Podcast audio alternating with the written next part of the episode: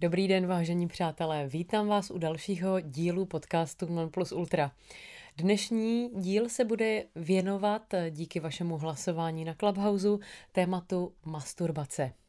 Woody Allen o nikdy si řekl, Nemluvte špatně o masturbaci, vždyť je to nejjistější způsob, jak se milovat s někým, koho máte opravdu rádi.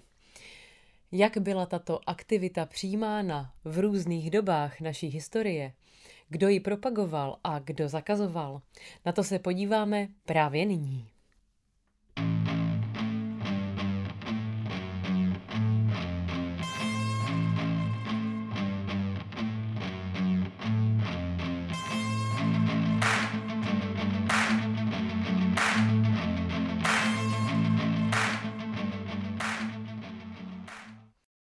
Ano, opět téma staré jako lidstvo samo.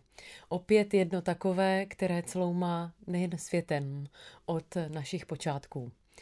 Sebeukájení mělo v historii celou řádku propagátorů a i mnoho zapřísáhlých odpůrců. Ať už chceme nebo ne, masturbace k nám patří jako slupka k banánu. A nejsme v tom sami. Napříč zvířecí říší tomu není jinak. A i tam je tato praktika běžnější u samců než u samic.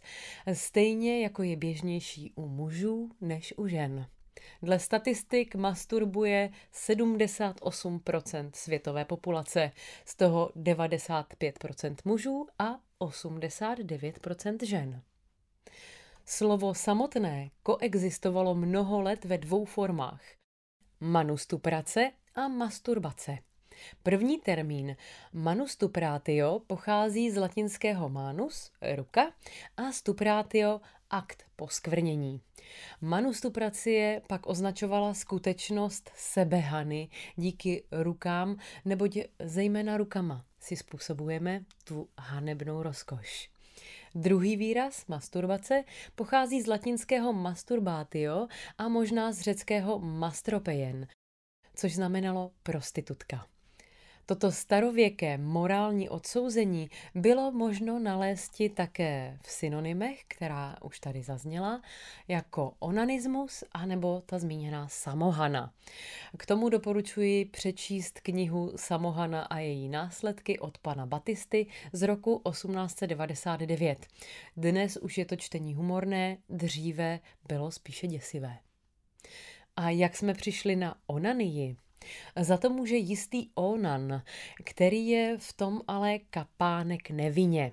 Jak k tomu došlo? Inu. Tady pan Onan měl po smrti svého bratra Era oplodnit jeho manželku, tak chtěl zvyk. Z důvodu, na které má historie různé pohledy, s ní provozoval ale přerušovanou soulož, aby ke splození dětí nedošlo. V Bibli se praví, ale Onan věděl, že to potomstvo nebude patřit jemu. Proto kdykoliv vcházel k ženě svého bratra, vypouštěl semeno na zem, aby svému bratru nesplodil potomka. Tak je psáno v knize Genesis. Chybně si toto konstatování vyložil už anglický lékař John Martin a prohlásil masturbaci za onanii. A tak chudák Onan propůjčil jméno aktivitě, kterou zřejmě praktikoval, ale asi ne se ženou svého bratra. Po troše teorie, hurá do historie. Na pravěkých skalních malbách po celém světě najdeme vyobrazení mužské a ženské masturbace. Zdá se, že většina našich předků se spojovala sexualitu s hojností přírody. Například hliněná figurka ze 4. století před naším letopočtem z chrámu na ostrově Malta zobrazuje masturbující ženu. Ve starověkém světě jsou zobrazení mužské masturbace běžnější než běžná. Dle nejstarších záznamů měli starověcí Sumerové velmi uvolněný postoj k sexu. Sumerové hluboce věřili, že masturbace zvyšuje sexuální potenci, a to jak u mužů, tak i u žen. A velmi často ji praktikovali jak sami, tak se svými partnery. Muži často používali olej puru, speciální olej, který pravděpodobně byl smíchán s namletou železnou rudou a měl zvýšit tření. Masturbace byla také aktem stvoření a v sumerské mytologii se věřilo, že bůh Enki stvořil řeku Eufrat a Tigrit masturbací a ejakulací do jejich prázdných koryt. Ve starověkém Egyptě zase věřili, že bůh Atum stvořil masturbací celý vesmír. Takže onanie byla považována za akt kreativní a magický. Staří římané však preferovali masturbaci levou rukou, protože pravá byla vyhrazena pro vpravování potravy do úst. Jinak statistiky hovoří jasně, praváci pravou, leváci levou a kdo se nemůže rozhodnout, použije nějakou erotickou pomůcku.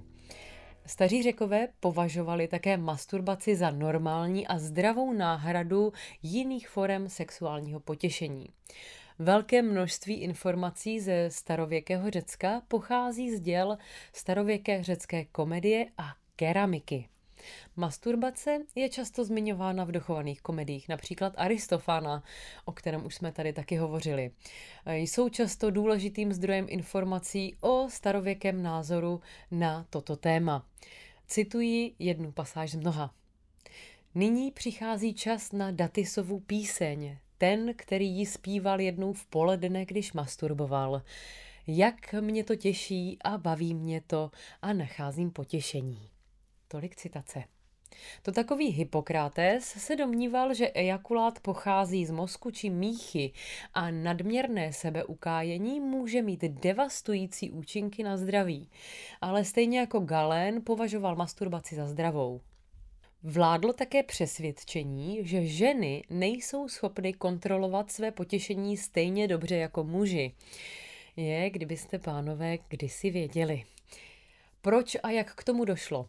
Tento mýtus pochází z mytologické legendy, kterou byl rozhovor mezi bohem Diem a bohyní Hérou, kteří přemýšleli o tom, jestli dokáže větší potěšení prožívat muž nebo žena neuměli na tuto otázku odpovědět, protože Zeus byl muž a Hera žena a tak to neuměli správně porovnat.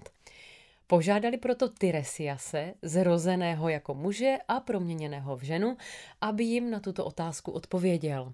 A tento rozetnul velmi jistým způsobem.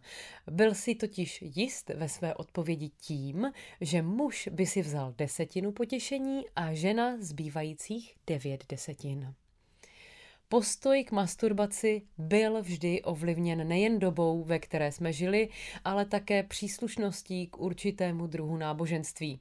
Díky náboženství byla masturbace po mnoha staletích, ať už ženská či mužská, zakázána a demonizována. A tak si k přístupu církví něco v rychlosti řekneme. Po nástupu katolicismu jsme měli po ptákách. Jak už mnohokrát eh, církev i v této oblasti zasáhla do lidského bytí, eh, vždy se totiž domnívala, že sexuální akt musí být podřízen pouze a jen reprodukci. Na druhé straně se přimhuřovalo očenko u vzájemné masturbace sezdaného páru před samotným sexuálním aktem, neboť prý zdokonalovalo jednotu mezi manželi. Možné to je. V evangelické církvi byla masturbace a je považována některými pastory za zakázanou kvůli sexuálním myšlenkám, eh, které ji mohou doprovázet. Nicméně samotní pastoři poukázali na to, že může být užitečná také v manželském páru, pokud jeden z partnerů je ochuzen o plnění sexuálních potřeb. V hinduismu je zapovězena těm, kdož složili slib čistoty, ale povolena ostatním věřícím a v islámu je zakázána. Nicméně podle některých učenců, pokud masturbace umožňuje vyhnout se hříchu smilstva, tak potom se stává přípustnou. V islámu by sexuální potěšení mělo být vyjádřeno pouze v manželství.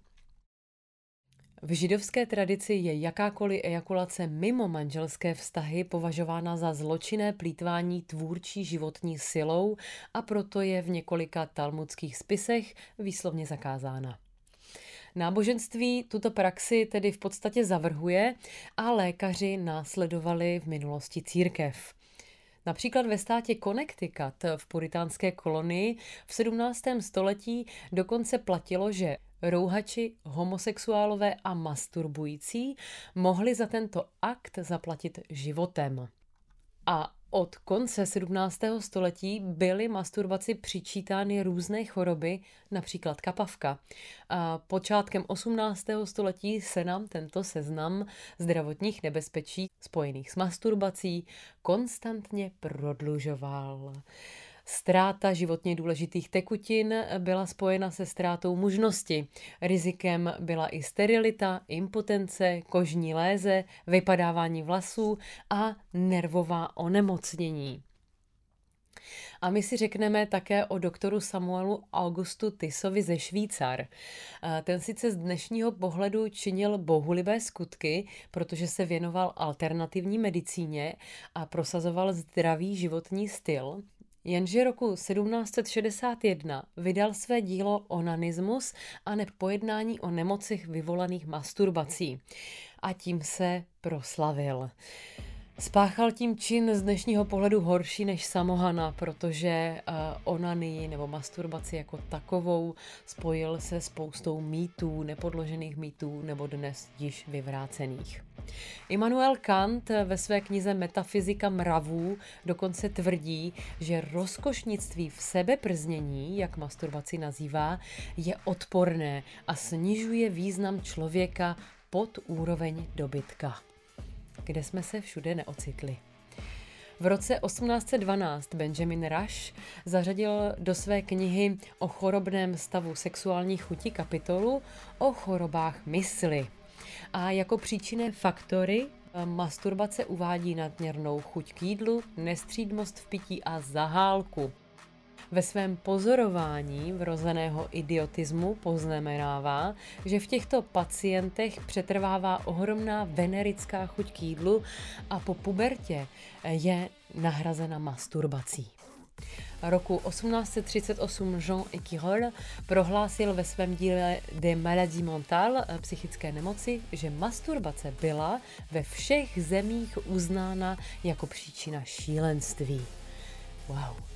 A, a proto se onanie také velmi svérázně léčila.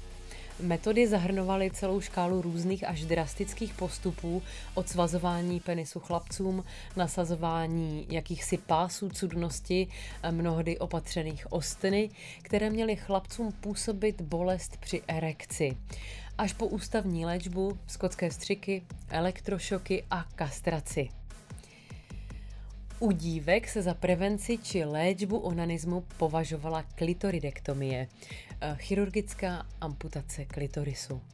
Užívaly se svěrací kazajky, pouta a v extrémních případech pálení genitálí žhavým železem. Takže kvůli ukájení se můžete zbláznit, můžou vás zmrzačit, můžou vás zabít, ale jinak je všechno v pořádku. Jupi, ať žije historie. Od roku 1875 jsou tyto teorie na ústupu, ale masturbace zůstává v očích náboženství morálně zavržení hodným činem. Medicína tedy situaci postupně upravuje a napravuje.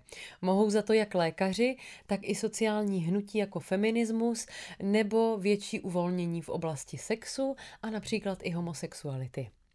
Ve 20. století medicína prohlédla a oprostila se od tmářských teorií minulosti.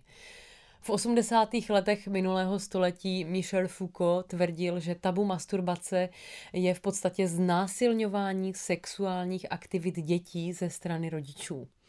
Roku 1987 na lékařském kongresu byly uvedeny první snímky masturbujícího plodu respektive plodu s erekcí. Dnes se mnoho výzkumů zaměřuje na výhody těchto aktivit. Masturbace přispívá k poznávání vlastního těla, k osvojení vlastní sexuality. Tato aktivita má také antidepresivní účinky díky uvolňování endorfinů a zlepšuje kondici srdce. Studie z roku 2003 dospěla k závěru, že čím vyšší frekvence ejakulace u mužů, tím je nižší riziko rakoviny prostaty. A pár zajímavých věcí závěrem, nebo pár zajímavých faktů závěrem. Například v africkém Kongu postrádají etnické skupiny Aka a Ngandu ve svých jazycích výraz pro masturbaci a jsou tímto pojmem poněkud zmateni. První veřejnou masturbaci předvedl na náměstí plném lidí učenes Diogenes. Zdůvodnili takto. Kéž by bylo tak snadné zahnat hlad třením břicha. A věděli jste, že například konflejky Kellogg's vznikly v návaznosti na boj jejich vynálezce s masturbací? Inu, je vidět, že pohled na toto téma se v historii měnil a mění, stejně jako pohledy na ta doposud zmíněná témata. A kdo ví, co nás v tomto ohledu čeká v budoucnosti. Nezbývá mi, eh, než se s vámi pro dnešek rozloučit obligátním prohlášením, které určitě všichni dobře znáte. Nám ho sdělil v šesté třídě náš skvělý učitel dějepisu. A to praví. Každý onanuje. A kdo tvrdí, že ne, ten to dělá dodnes. Pokud se vám dnešní díl eh, líbil a bavil vás, eh, tak lajkněte podcast Non Plus Ultra, sledujte jej a já se na vás budu těšit zase příští týden u dalšího tématu. Přeji vám krásný čas, teď i pak. Ahoj.